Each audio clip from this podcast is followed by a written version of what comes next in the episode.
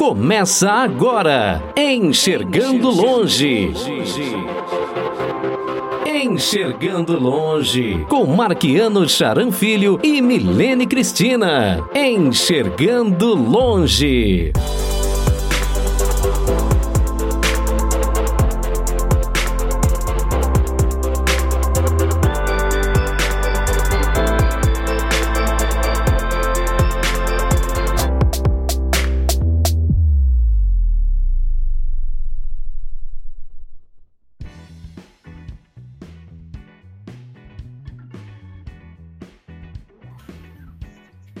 Olá pessoal, eu sou Marquiano Charan Filho. Seja bem-vindo você que está nos acompanhando pelo canal Enxergando Longe no YouTube. Bem-vindo, bem-vinda você também que está nos acompanhando pelo nosso podcast Enxergando Longe e bem-vindo, bem-vinda você que nos acompanha pelas rádios parceiras, Rádio Teletema, Rádio Católica de Carnaubal e nós temos uma novidade. Também estamos na rádio JFC, que é uma web rádio do nosso amigo José Carlos Félix. Essa, esse nosso programa vai ser é transmitido nessa rádio toda quinta-feira das 3 às 4 da tarde. Então, mais uma opção aí para você nos ouvir. E essa é essa notícia é de primeira mão. Nem, nem Milene Cristina está sabendo disso. Porque a gente começou a conversar aqui e não deu tempo de contar para ela essa novidade. Então, essa é surpresa para todo mundo. Nós vamos, no, lembrando que nas, nas rádios parceiras que já estão com a gente, nosso programa vai ao ar todo sábado, da umas duas da tarde. Se você é novo aqui no canal, se inscreva, ative o sininho para receber as notificações, dê like nos vídeos que você gostar, comente, compartilha, porque o YouTube gosta e sabe que é um conteúdo relevante. Milene Cristina, começamos o mês de julho falando de direitos e deveres. Nesse mês de julho, em que a lei de cotas completa 31 anos e também faz aniversário a Lei Brasileira de Inclusão completando sete anos. Isso. Nós estamos com um convidado aqui, nosso convidado que vai falar para a gente de direitos e deveres. Olá pessoal, então sejam bem-vindos ao nosso canal Enxergando Longe. Já começamos com notícia boa, estamos em outra rádio, mais uma opção para vocês. E adorei essa notícia, saber isso em primeira mão, juntamente com a nossa audiência aqui, nosso público. Realmente, né? Agora a lei de cotas já é, é mais que balzaquiana e é, agora eu acho que realmente ela conseguiu atingir a sua maturidade, as empresas estão começando a se dar conta dessa importância da lei de cotas, né? As, as ações mediante a lei estão começando a ser movidas, as pessoas já estão começando a se inteirar muito mais e essa, os sete anos da lei de inclusão também isso faz parte de mais ações importantes para que é, a gente possa ter muito mais a garantia dos nossos direitos. Né? E mesmo os deficientes também estão muito mais interessados, estão muito mais engajados do que antigamente. Você simplesmente é, não tinha os seus direitos cumpridos, você virava as costas e ia embora, e apenas um grupo que sempre lutou desde 1960, da década de 60, já vem lutando uh, para isso, para esse cumprimento de cotas. Essa luta realmente agora está nos rendendo frutos. E hoje nós vamos apresentar esse advogado que vai falar sobre esses direitos. Ele que já foi presidente da OAB. Quem seria, Marquiano? É o nosso amigo que, como você disse, já foi presidente da OAB no estado de São Paulo é advogado, é autor de livros da área, é o nosso amigo Marcos da Costa. Marcos, muito obrigado por ter aceitado o nosso convite. É um prazer ter você aqui. É, eu gostaria que você cumprimentasse a nossa galera e já fizesse uma audiodescrição aí de você. Ô Marquiano, obrigado. Menino, obrigado pelo convite. Para mim é uma honra estar com vocês hoje, viu? Quero também cumprimentar todos que estão aqui nos acompanhando. Parabenizar vocês por esse novo canal, né? O novo rádio aí que passa também a divulgar o seu trabalho. E é, me descrevendo, eu sou loiro, branco, estou é, com uma camisa branca e um paletó azul escuro, o fundo branco. É, na verdade, estou em viagem, estou num quarto no hotel aqui em Araçatuba, onde amanhã tem uma série de eventos, inclusive incluindo uma palestra na Câmara Municipal. E estou aqui para bater papo com vocês, aprender com vocês. Beleza. Milene, sua audiodescrição. Então, eu sou uma mulher de pele branca, é, boca pequena, nariz pequeno, boca vermelha pintada de batom vermelho, né? Nariz pequeno, olhos azuis, com, estou usando um óculos de grau com, leve, com lentes levemente acinzentadas de armação vermelha. Tenho os cabelos compridos, loiros, é, até a altura dos ombros. Estou com um headset preto. E eu estou com uma blusa que tem duas cores, do lado de um lado amarelo, do outro lado preto. É uma camiseta. Ok, eu sou um homem de pele branca, é, tenho cabelos grisalhos, estou com um headset na cabeça, estou com uma blusa cinza e atrás de mim há uma parede branca com algumas medalhas. Marcos, eu quero, é, quero começar perguntando para você qual foi a causa da sua deficiência? Você tem deficiência física? Qual foi a causa da sua deficiência? E como é que você ingressou no mundo do direito? Bom, vou começar pelo ingresso no mundo do direito, porque a minha deficiência é mais recente, né? No mundo do direito, eu, eu venho de uma família muito pobre, uma, é, morávamos no Braz, e eu comecei a trabalhar muito cedo. E eu, quando eu tinha 16 anos, eu trabalhava no, como office boy no escritório de advocacia. E o titular do escritório, que era um professor é, da Faculdade de Direito Lattes Francisco, o professor Rui, é, Rui Nogueira, o professor Rui me chamou um dia e falou assim, menino, o que, que você vai ser como, quando crescer, né? E eu tinha como é, meta de vida fazer aquilo que meus pais faziam, que era trabalhar e trabalhar muito. A universidade estava fora do meu, da, da minha é, na minha vida social, eu, não, eu não, não, não, imaginava um dia fazer um curso de direito. E aí eu, falando isso para ele, disse: Não, você, vai, você, você tem jeito para ser advogado, vai fazer curso de direito, me convenceu a cursar direito. Aí eu fiz a faculdade, me formei. É, na faculdade conheci minha esposa, uma, nós éramos muito jovens, eu tava 20, completei a faculdade com 22 anos. Somos casados até hoje e temos dois filhos, né? há 33 anos, 35 anos isso. É, e eu, na advocacia, é, fui, fui, progredindo institucionalmente, né? Eu, eu, comecei muito cedo a frequentar entidades, fazer cursos, sempre gostei muito de aprender, de estudar, né? E é, na OAB, é, desde 98, participei participando de comissões, é, depois de conselhos, depois de diretorias, até que em 2013 eu me torno presidente da entidade. Em 2015, eu estava no meu terceiro ano do primeiro mandato, voltando, eu era no sábado, estávamos voltando eu e o meu amigo, irmão, e à época diretor tesoureiro e o presidente eleito diretor tesoureiro, estávamos voltando de Itapetininga, tínhamos tido uma série de eventos da própria OAB no sábado, quando na volta sofremos um acidente. Nesse acidente ele veio a falecer, e eu, é, depois de 54 dias e 13 cirurgias, acabei sofrendo uma amputação.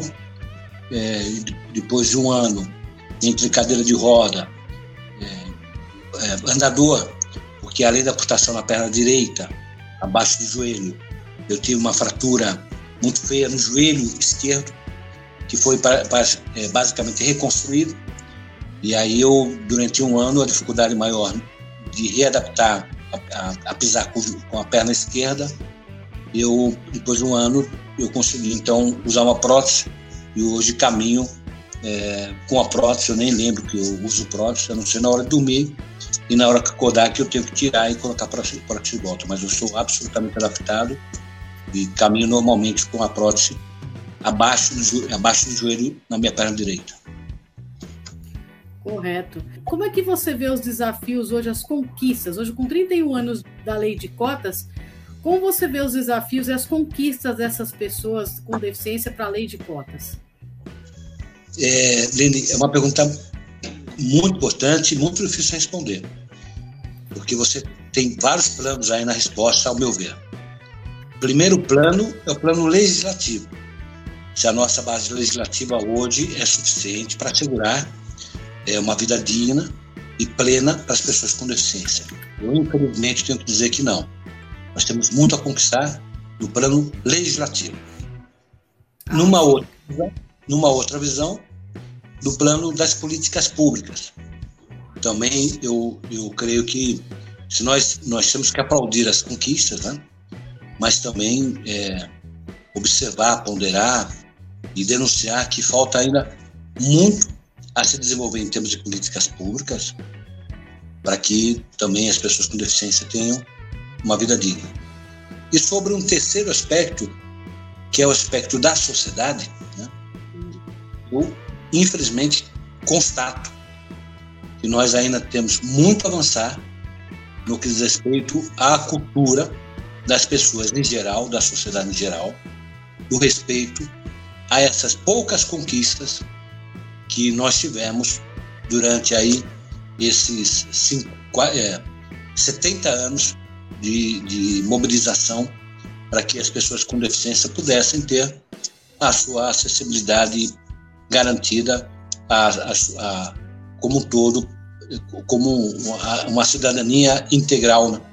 sem prejudicar a, nossa capacidade de ter direitos e também contribuir para a sociedade como um todo. Nós temos, Princinho, você falou desses três aspectos, eu destacaria Nesse terceiro aspecto que você falou da sociedade, as barreiras atitudinais, né, Marcos? É verdade. É, eu acho que ainda. Eu, eu, eu sempre comento que há 35 anos atrás, quando eu casei, nós fizemos uma viagem e fomos a, aos Estados Unidos, eu e minha esposa. E eu, de forma muito inocente, olha, 35 anos atrás, eu, de forma muito inocente, falei para minha esposa: Nossa, como tem pessoas com deficiência nos Estados Unidos? Quantos cadeirantes? Quantas pessoas com, de, com deficiência visual? Né? Quantos, quantos amputados? Né? Coisa que eu não tinha no Brasil. Eu, inocentemente, disse isso a ela. E ao que ela, como mulher, com a sensibilidade da mulher, virou e disse: Marcos, não, não é verdade. Nós temos tanto ou mais deficientes, pessoas com deficiência só que aqui nos Estados Unidos, o país, culturalmente, ele se preocupa com acessibilidade. Então, olhe que as casas aqui, quando são construídas, a pessoa, a família não tem nenhuma pessoa com deficiência, mas ela constrói a casa para receber pessoas com deficiência, mesmo não tendo na família. Os prédios são construídos para que as pessoas com deficiência tenham plena, tenham plena acessibilidade. Os parques temáticos, os, os, os teatros, os cinemas, de forma que é, lá, dizia minha esposa 35 anos atrás, né? aqui as pessoas com deficiência é, convivem numa sociedade que é plural né, e democrática. No Brasil, passados 35 anos, quando eu sofri meu acidente, nos primeiros meses, como eu disse, eu andei de, de cadeira de rodas. Né? E eu gosto muito, eu tenho uma rotina de vida que a primeira coisa que eu faço quando, quando eu acordo tal, quando eu saio, é ir na padaria.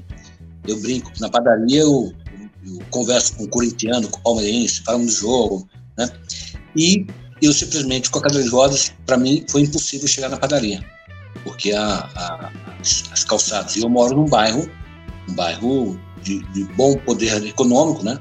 Não, eu não, eu não moro hoje numa periferia, eu moro no, no, no bairro de Pinheiros, em São Paulo, né, que é um bairro bom, e mesmo num bairro como esse, eu simplesmente não consegui andar de cadeira de rodas por 600, 700 metros para chegar na padaria. Né?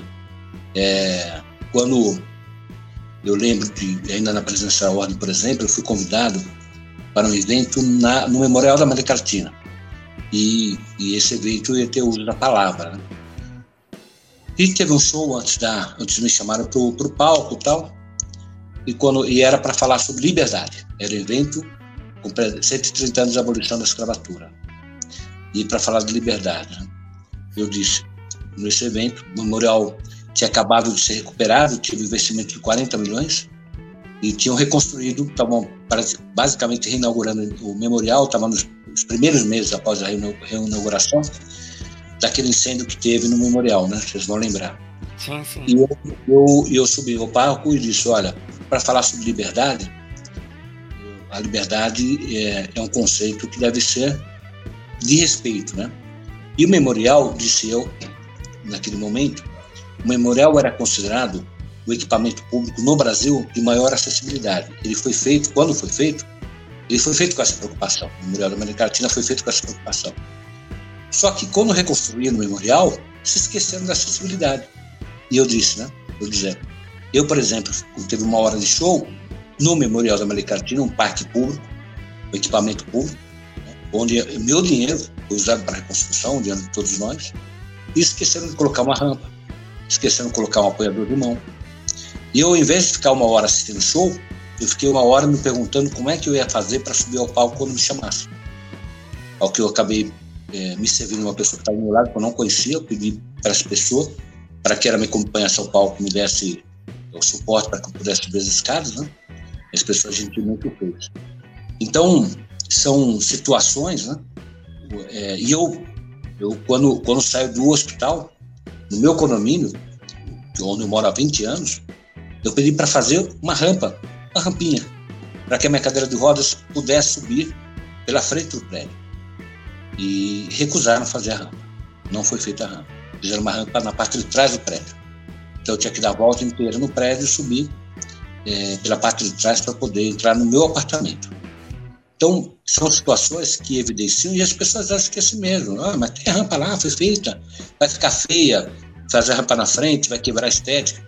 Mas são, são situações que mostram o quanto ainda nós temos que avançar. Eu estou falando de algo que aconteceu, meu acidente faz sete anos atrás, não foi há 20 anos. Já, já está em vigor a Lei Brasileira de Inclusão, é, já está em vigor toda a base legislativa que nós temos hoje. Só faltou a base cultural da sociedade, a sociedade abraçar essa causa, porque afinal de contas é uma causa que não é das pessoas com deficiência, é uma causa que é de todos. Eu sempre falo que a questão da pessoa com deficiência não é uma questão só dela, é uma questão de toda a sociedade. Exatamente. Eu gostaria de voltar aqui a algo que a gente falou no início da live, dos 31 anos da Lei 8.213, a famosa Lei de Cotas. Gostaria de saber a sua visão sobre essa lei e também gostaria que você comentasse essa decisão recente do Supremo em relação às cotas? Eu acho a lei foi um grande avanço. É, ela, as empresas, muitas empresas que não conseguiram cumprir por dificuldades na compreensão da lei. Né? Aí eu quero cumprimentar o Ministério Público do Trabalho, que teve um papel fundamental de explicar para as empresas como, como as empresas poderiam cumprir a lei. Né? É, foi, foi, um papel importante do Ministério Público do Trabalho, mais do que até, eu acho, até do próprio Ministério do Trabalho, dos fiscais do Ministério do Trabalho, que num número reduzido consegui ir atendendo todos os, os tipos de demanda, mas eu vi, eu, eu vivenciei situações o Ministério Público do Trabalho interviu para que as empresas pudessem é, compreender e cumprir a lei de cotas. Só fazendo um parênteses aqui, mandar um abraço para a doutora Adriane Reis, que já esteve no nosso canal aqui, falando em nome do Ministério Público. É, Exatamente. Grandes membros do Ministério Público de geral e do Ministério Público do Trabalho especial. É, e ela, ela evoluiu, evidentemente, na sua interpretação, na sua abrangência, é, na, no seu cumprimento. Mas, como tudo que diz respeito a direitos sociais, né, Uhum. Ela passa constantemente por questionamentos, até, o, até hoje. E eu cito dois casos muito recentes, um resolvido e outro não ainda. Esse, que você é, comentou do, do Supremo Tribunal Federal, onde se questionou na reforma trabalhista que ocorreu na vigência do governo Temer, Isso. É, é, e, na verdade, na verdade, essa discussão é mais antiga. Na Justiça do Trabalho, sempre teve uma discussão sobre a possibilidade dos, dos trabalhadores negociarem parcela dos seus direitos. Não direitos indisponíveis, mas direitos de caráter econômico.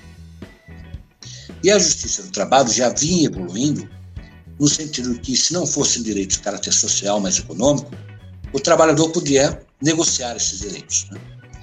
E aí, quando veio o governo Temer, o, Temer, o governo Temer consolidou isso numa alteração legislativa da própria CLT. Então passou a CLT a prever a possibilidade do negociado sobrepor ao legislado, ou seja, de um direito previsto na lei, o trabalhador, através do sindicato, poder abrir mão desse direito num processo de negociação. É, consolidou isso na lei, uma tendência que já vem da jurisprudência. Quando ele consolidou na lei, evidentemente, as negociações entre sindicatos de trabalhadores e empresas começam a testar os limites disso. E, ao testar os, os, esses limites, invadiram a seara da lei das cotas, dizendo é, da diminuição, num processo de negociação dos sindicatos dos trabalhadores com empresas, diminuir a base de cálculo da lei das cotas. É, eu tive a oportunidade de, como advogado, estar atuando é, nesse caso, uma, com uma entidade, entrando com uma entidade é, como amigos puros no processo, apresentando memoriais, onde eu sustentei que, a, que as cotas não, não é um direito do trabalhador para que ele possa abrir mão dela. A cota é um direito das pessoas com deficiência, do número indeterminado de pessoas, é um direito social, de pessoas que não estão na empresa, estão lá de fora da empresa. Né? Não é quem está na empresa que pode negociar, é, abranger maior número de, de, de, a cota, uma base, uma base de cálculo maior ou menor. É a lei. E, e aí essa tese prevaleceu, o Supremo é, consolidou a, o entendimento de que não pode a, a negociação é, alterar regime de direito indisponível, como é o caso do direito de cotas, que não é o trabalhador que pode abrir mão dele nem a sociedade como um todo, que é uma política constitucional de inclusão das pessoas com deficiência, inclusão social das pessoas com deficiência.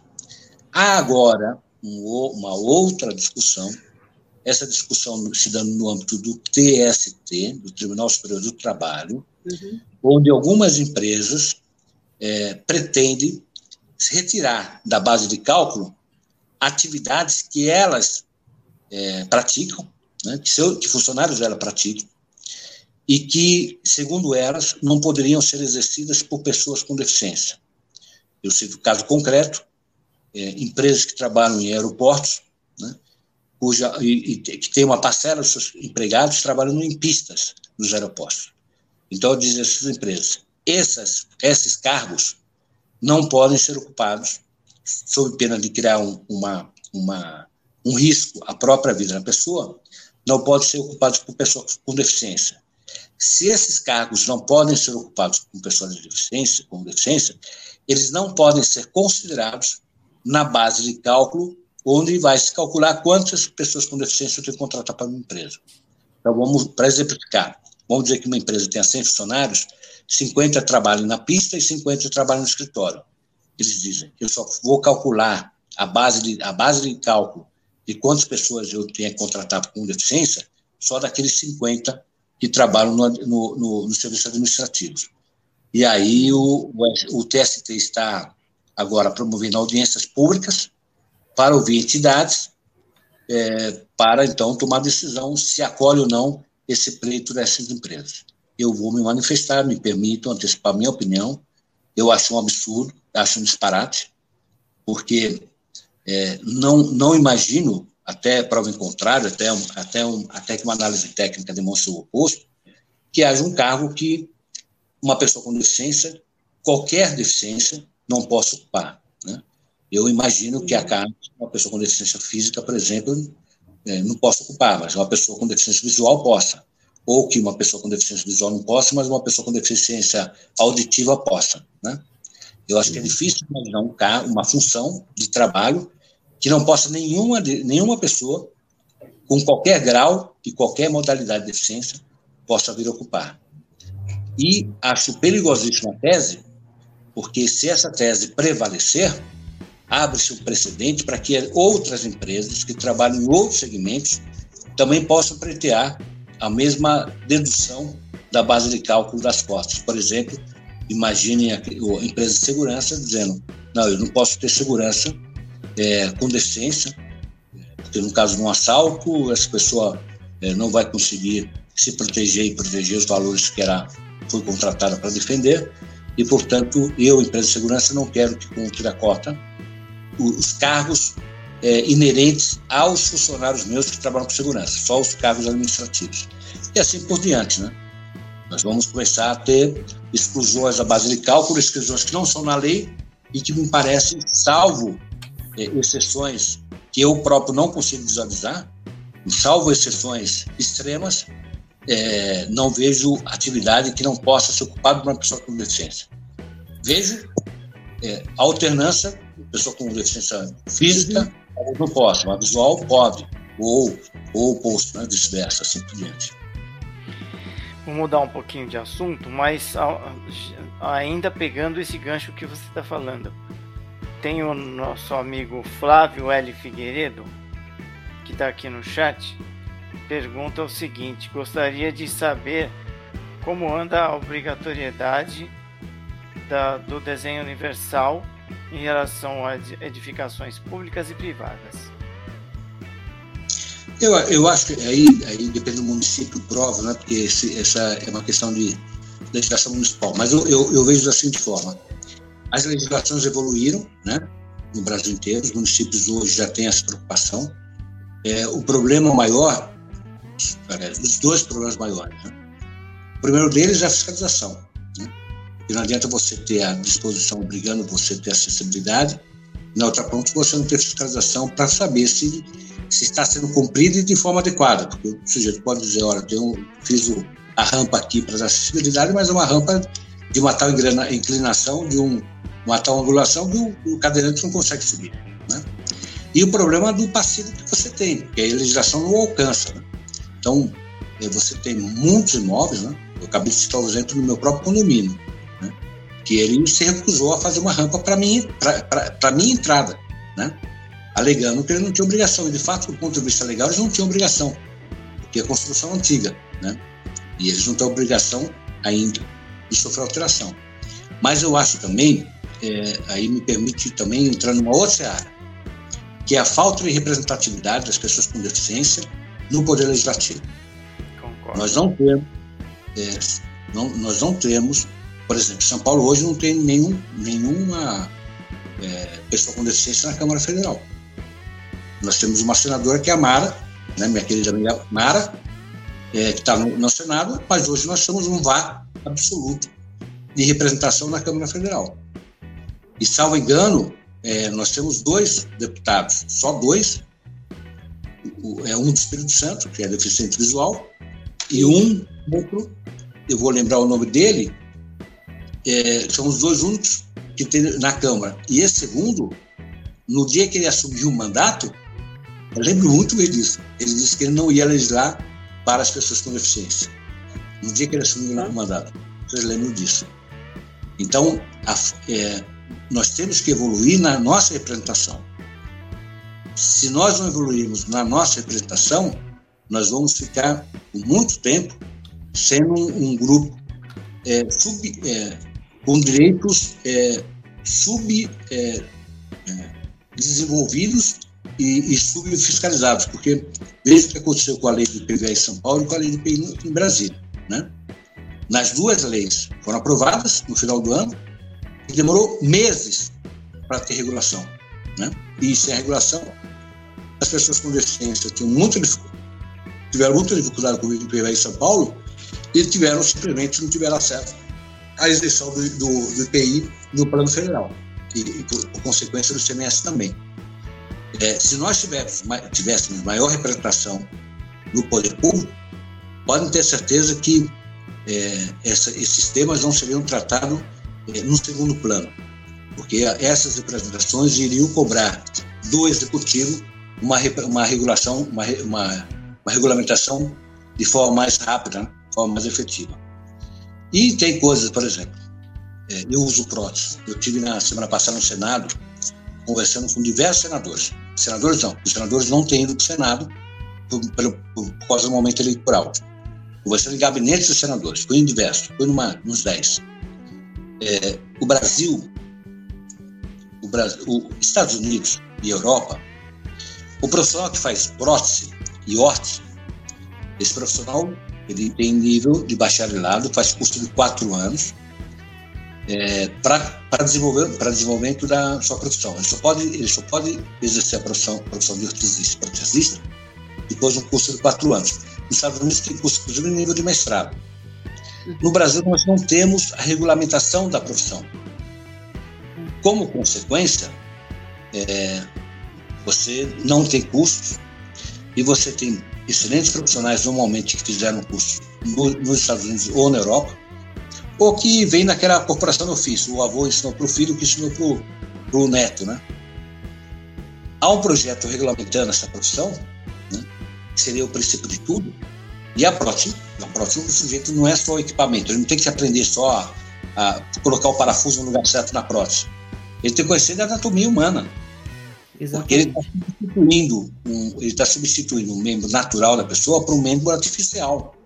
Se esse membro artificial não for exatamente é, igual no, no, que diz respeito a certos aspectos, inclusive no alinhamento, é, ele primeiro vai ter muita dificuldade de usar a prótese e segundo, usando a prótese, pode ter problema no futuro, por exemplo, com a coluna, se não estiver alinhado de forma correta. Há um projeto é, de 2005, estamos em 2022, projeto de 2020, 2005, que foi aprovado em 2015, 10 anos, demorou para aprovar, na Câmara, em 2015 foi enviado para o Senado e está parado no Senado. Não teve andamento do Senado desde 2015, aguardando designação do relator na Comissão de Constituição e Justiça. Parado. Desde 2018 ele está parado. É, então, se nós tivéssemos representação adequada, esse de projeto estava na pauta do representante. Ele ia bater no gabinete dos outros senadores e falar: ó, tem um projeto lá, preciso da sua ajuda, preciso que você me ajude a impulsionar. O presidente da comissão, precisa liberar esse projeto. Nós temos 500 mil deputados é, no Brasil e temos um número muito, mai, muito maior desses que, que usam hortos. Né? Mas, como pela, pela falta de representação mais efetiva, esse projeto, como outros tantos interessantes da pessoa com deficiência, ficam para segundo plano, ou ficam parados como esse caso. Né? Certo. Bom, mudando um pouquinho de assunto aqui, a gente sabe da importância da OAB para a história do nosso país. A gente sabe que em momentos cruciais ela esteve presente né, e influenciou decisões, inclusive. Você foi presidente da OAB aqui no estado de São Paulo.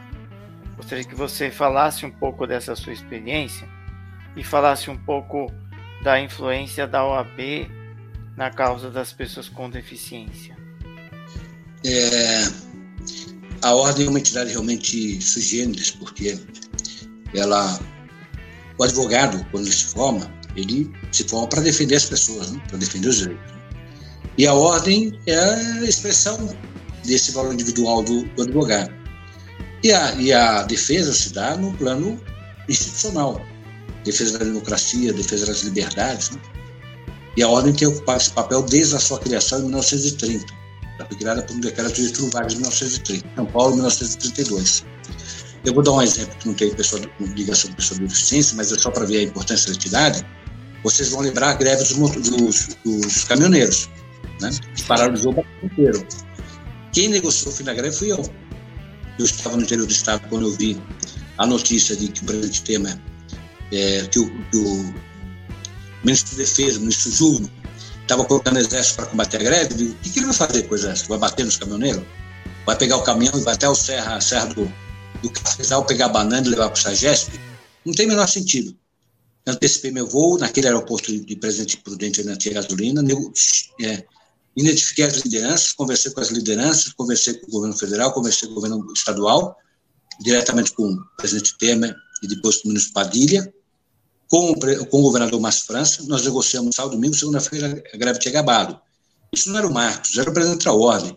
Como também quando teve aquela invasão das 200 escolas. Vocês vão lembrar, quando o Geraldo Alckmin fez uma reforma educacional e colocou, e a reforma levou uma, um caos na, na, na área da educação. 200 escolas foram invadidas aqui em São Paulo por crianças. Quem negociou a das crianças e a suspensão da reforma fui eu.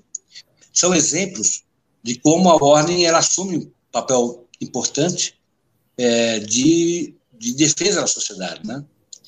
No caso das pessoas com deficiência, nós temos uma comissão já de muito tempo, uma comissão da pessoa com deficiência. Eu, como presidente da OAB, eu tinha como presidente da comissão da pessoa com deficiência um meu amigo, meu irmão, é, que preside hoje o Comitê Paralímpico Brasileiro, na época não presidia, mas que é advogado militante, que é o Misael Conrado. Nas Nossa, duas, amigo. É, nas duas gestões, ele que presidiu a Comissão de Pessoa com Deficiência. Então, só para citar um exemplo, é, nós tivemos uma briga com, com a Justiça, porque a Justiça foi cada vez mais se virtualizando, né, sendo feita por computador, né, e no começo sempre a preocupação com a acessibilidade. Então, os, os sistemas da Justiça, de processo judicial eletrônico, não tinham acessibilidade. E nós levamos esse pleito algumas vezes para, para o CNJ, e o presidente do CNJ à época, retorno que ele nos deu foi: é, pede para o advogado contratar um estagiário, o estagiário lê para ele o que está escrito no computador. Né? Foi esse retorno que nós tivemos.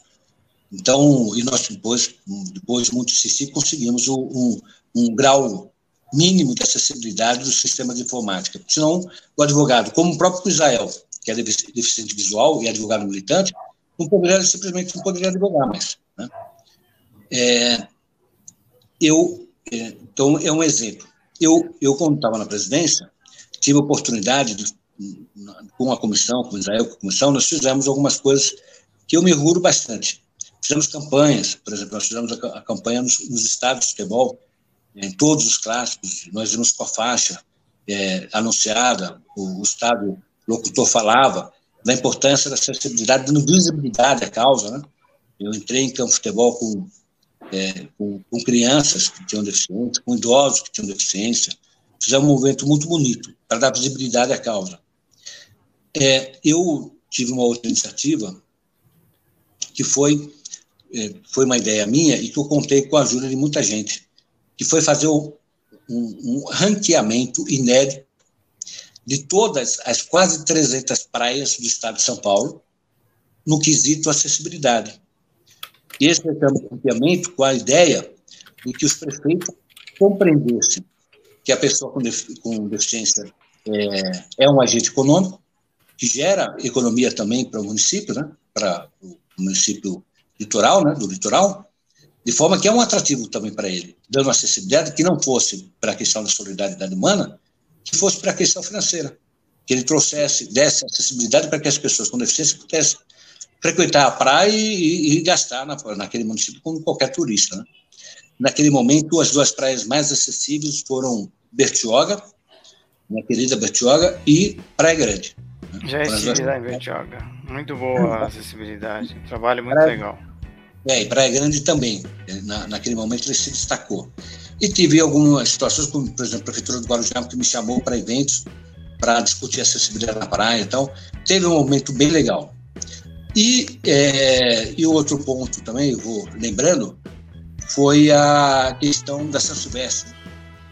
No ano da Paralimpíada no Brasil, que foi, se não me engano, 2016, na São Silvestre 2015, dezembro de 2015, é, atletas paralímpicos não, podiam, não puderam correr a, a, a São Silvestre, não podiam correr a São Silvestre, porque a São Silvestre tinha limite de pessoas com deficiência que podiam correr, se eu não me engano, 90 pessoas só. São milhares de pessoas que correm a São Silvestre, só podiam correr 90. A São Silvestre exigia da pessoa com deficiência um atestado médico. Eu uso prótese, por que, que eu tenho que usar um atestado médico, né? Se eu tiver um problema, não vai ser por causa da prótese, vai ser por causa do coração. O coração pode ser qualquer pessoa, né? Não é porque eu uso prótese que eu vou ter um coração mais fraco. Né? E também não havia premiação para pessoa com deficiência. E aí, conversando tanto com a prefeitura quanto uh, com a Fundação Casper Libero, eu consegui mudar o edital às vésperas da São Silvestre, derrubando essas barreiras, né? e é, olha, é, que, que, que honra minha. Eu fui convidado para entregar as primeiras medalhas é, de pessoas com deficiência, é, Mariana e, e, e. Quem fez a entrega das primeiras, as primeiras medalhas fui eu. Né? Ah, que legal. Que legal, muito bom. É motivo de muita honra. Né? Então, são exemplos de outros tantos. Quando saiu a lei, a lei brasileira de inclusão, por exemplo, nós acompanhamos a tramitação. Depois, quando saiu a lei, nós tivemos diversos eventos na, na OAB para que os advogados tivessem acesso, porque o advogado é o porta-voz da cidadania, né? E para que os cidadãos também. E teve uma coisa que eu tentei fazer que me frustrou enormemente, que foi o seguinte: nós temos alguns eventos na Paulista, né? Alguns dias que a Paulista para. A parada da LGBT, é, a, o, o, Ano Novo, tem mais um, Carnaval. me lembro. Não, o carnaval, o carnaval não é na Paulista. o carnaval não é na Paulista. Ah, não é na Paulista. É da Paulista, né? Tá certo. E eu conversei com um monte de entidades. Fiesp, Federação do Comércio. Conversei com entidades esportivas. Conversei com entidades culturais. Fizemos um mapa da Paulista de ponta a ponta.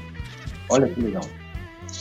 Para fechar a Paulista num dia, para ser o dia que seria exatamente quando o, a LBA faria um ano, né?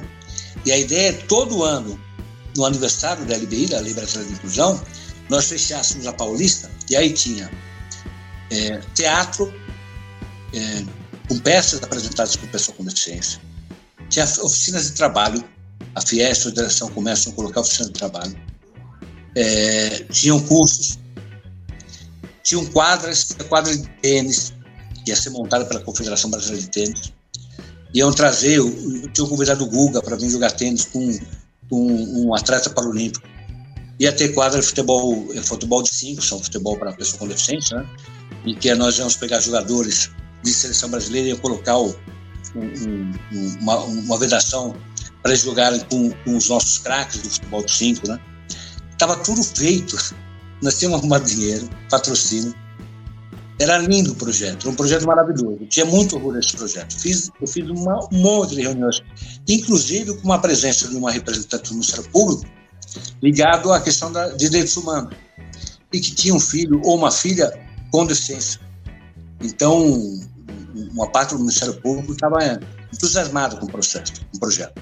E a ideia era fazer isso todo ano. Né? É o marco da cidade, como tem os marcos desses outras, outras, outros eventos para o Paulista. E acredite ou não, um promotor público da área do urbanismo, do Ministério Público do Estado de São Paulo, o meu, o meu querido Ministério Público, meu honroso Ministério Público, vetou, proibiu, disse, não, não vou, não vou deixar. Não, não deixou. Nós éramos para ter o maior evento do mundo, como nós temos em outros eventos de São Paulo, é, na área da pessoa com deficiência, que ia ocorrer todo ano, no aniversário da, da, da LBI, da Lei Brasileira de Inclusão, estava pronto o projeto, completo o projeto, o projeto era completo, a gente tinha falado com a mídia, aliás era curioso, porque quando falar com a mídia, eu disse, não, mas para que pressão um evento desse? Porque a sociedade já está convencida, eu digo, já está convencida, olha aqui, olha na rua, vai numa calçada, vê se, se você consegue andar de cadeira de rodas. Então estava todo pronto. A prefeitura estava dentro do projeto, o governo do estado estava apoiando o projeto, o governo federal estava apoiando o projeto, as entidades empresariais apoiando o projeto, as entidades culturais, as entidades esportivas, todo mundo apoiando o projeto e um promotor disse: não vou fazer, e não, não foi possível fazer porque ele proibiu é, que se fizesse esse dia em comemoração ao aniversário da FBI e dando maior visibilidade para, para, para a nossa questão da. Hum. É. Ficou para trás. Infelizmente, né? Só para contextualizar os nossos amigos que não são de São Paulo, a Avenida Paulista é uma das maiores avenidas aqui da cidade e é um cartão postal aqui do, da, da, cidade de São Paulo, comparada aí à Quinta Avenida de Nova York. Isso. Não sei se eu estou sendo pretensioso. Não, mas é isso mesmo. É isso mesmo. É isso mesmo. Para nós é comparado. Sim, sim, sim. Agora vamos falar do Marcos escritor. Essa experiência de, de escrever livros sobre direitos, direito, Marcos. Como é que foi? É riquíssima. Eu, eu, eu tive. Eu gosto muito de escrever, porque é uma forma de você. E eu escrevo sobre cidadania, né? Eu falo sobre justiça, sobre cidadania, sobre pessoa com deficiência. Eu faço. Eu tenho. Eu acho que é, um, é uma forma de a gente também. Primeiro expor as nossas ponderações e, e levar reflexão né, das pessoas.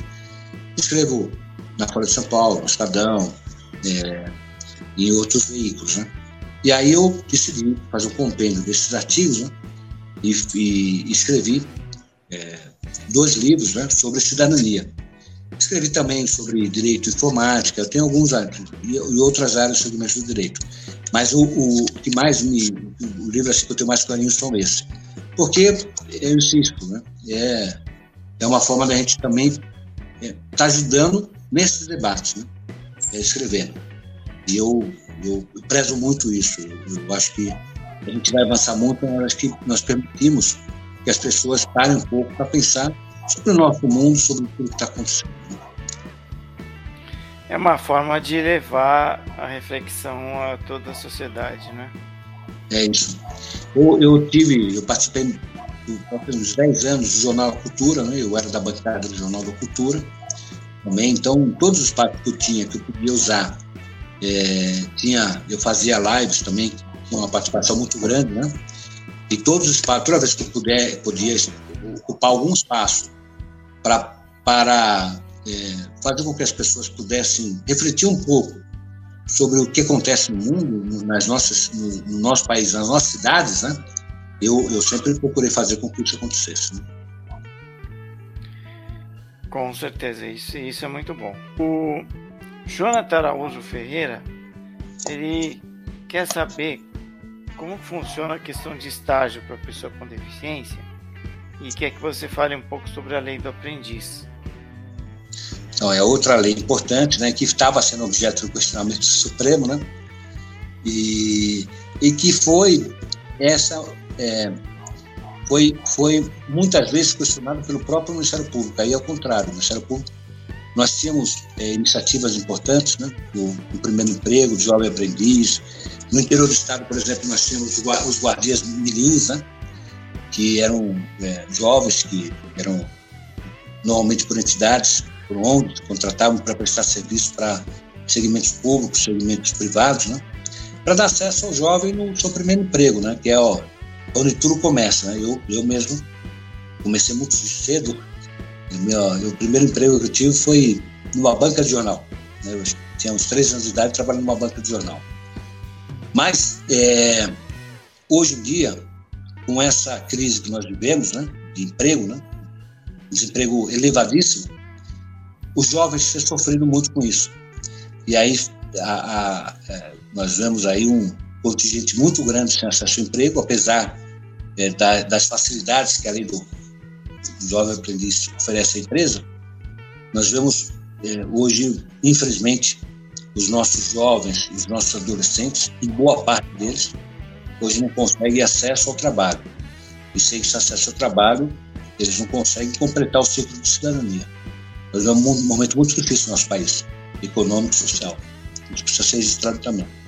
Nós vamos ter agora um processo eleitoral, vamos, vamos rezar para que o Brasil sabe escolher bem os nossos representantes, não só no Poder Executivo, mas especialmente no Legislativo, porque a democracia é feita no Legislativo, né? o Executivo executa aquilo que é decidido pelo Legislativo, é preciso lembrar disso, para que a gente comece a dar, voltar a ter credibilidade, credibilidade enquanto nação e da credibilidade, da confiança, a gente consiga recuperar o curso normal do desenvolvimento econômico e social.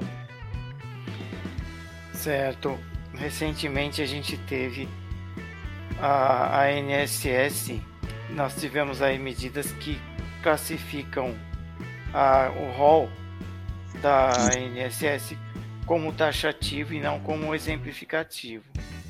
Que impacto isso tem para a vida das pessoas com deficiência? Esse é um, nós vamos sentir o impacto daqui para frente, porque o que, que disse é, a Justiça?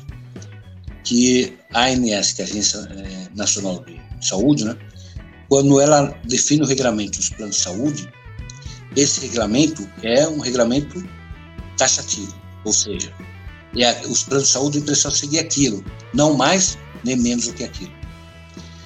E a justificativa é mais ou menos o seguinte: quando eu faço um plano para atender aquelas exigências da ANS, eu, do ponto de vista financeiro, eu projeto meus custos em cima daqueles itens e contrato, cobro dos meus clientes, né, meus associados, é, um valor que corresponde àqueles custos e mais o meu lucro. Uhum. E aí, se diz o Supremo, isso dá segurança jurídica para as duas partes, porque se a, a, a operadora de de saúde for obrigada a prestar serviços não previstos, ela vai ter um custo que ela não está espelhada. E aí, esse risco de ela ter custos que não, tá, não estão espelhados na lista, é, esse risco gera para ela um novo custo. Então, antes que ela seja obrigada a fazer, por exemplo, cirurgias que não estão, na, não estão previstas no plano, por contra o risco dessa cirurgia ser determinada pela justiça, eu incluo no meu preço, eu, eu precifico o risco, eu incluo no meu preço é, o risco de ter ou não a justiça me obrigando a operar. Eu não sei se eu me fiz claro, né? mas basicamente é isso. Quando eu sei o que eu tenho que fazer, eu tenho condições mais fáceis de definir meu preço. Quando eu não sei exatamente o que eu tenho que fazer, posso fazer coisas, ser obrigado a fazer coisas além daquilo que estava previsto, isso envolve um risco financeiro que eu tenho que precificar, que eu tenho que ponderar e incluir no preço do meu produto, ainda que a justiça não me obrigue a fazer. Então, disso a justiça. É melhor para o próprio consumidor que, a, que o rol seja taxativo, porque o preço da, do, do, seguro, o preço do plano de saúde vai ser mais barato. Porque eu vou tirar do preço do plano de saúde o custo que ele inclui, que é o risco da justiça me obrigar a fazer alguma coisa que não está na previsão do contrato. Essa foi a decisão. Acho uma é, decisão é, mas... equivocada. Eu acho a decisão, só para esclarecer, né? As pessoas, então, assim, a decisão foi nesse sentido. Tem lógica, lógico que tem lógica mas eu acho a decisão absolutamente equivocada. Primeiro, do ponto de vista econômico. Primeiro, do ponto de vista econômico, porque o risco já está precificado. A, a justiça já vem julgando dessa forma há décadas. Então, as operadoras já incluem no custo dela, nós já pagamos os nossos planos de saúde, o risco dessas autorizações judiciais para procedimentos que não estão no plano. Então, não é que eu vou é, agregar o custo. Não, esse custo já está precificado há décadas. E meu plano de saúde não vai baixar, pode ter certeza.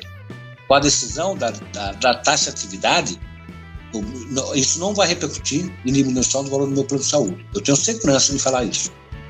Na outra ponta, o consumidor também tem que ponderar o seguinte: quando eu contrato plano de saúde, eu não, eu não leio, eu não tenho conhecimento, nem conhecimento técnico para ler toda a instrução da ANS, entender que meu plano, quais são as cirurgias, os procedimentos que a ANS define como obrigatórios pelo, pelo meu plano de saúde.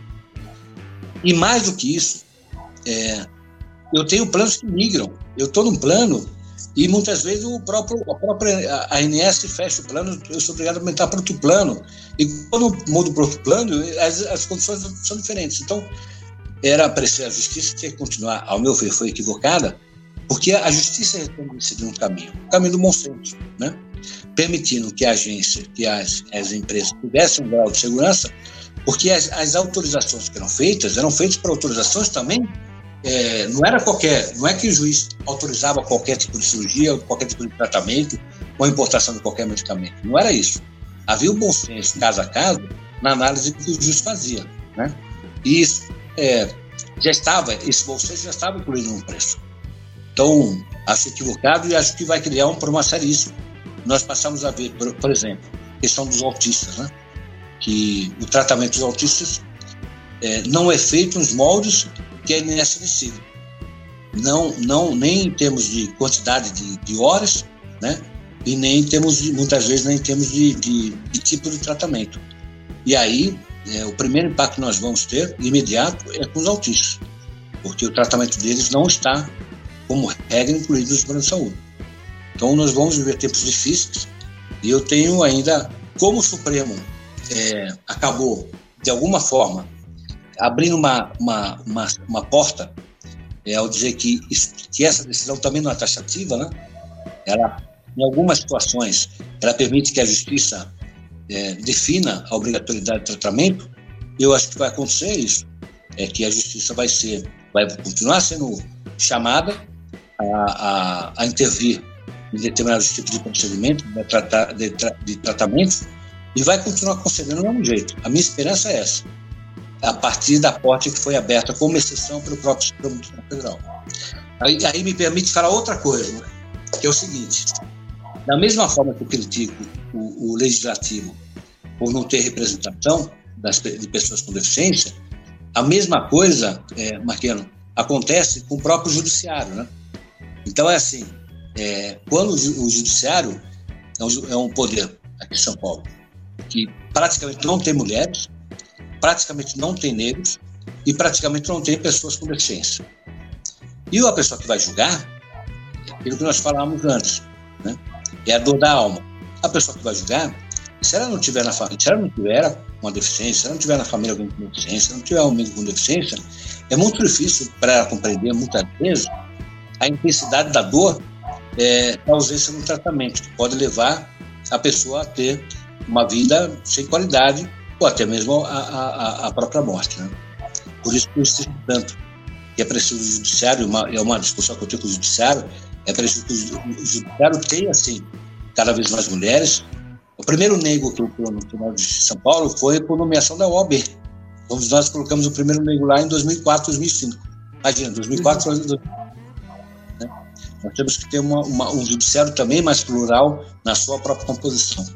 Marcos, a gente gostaria que você deixasse uma mensagem para nossa galera e os seus contatos aí para quem quiser tirar outras dúvidas com você.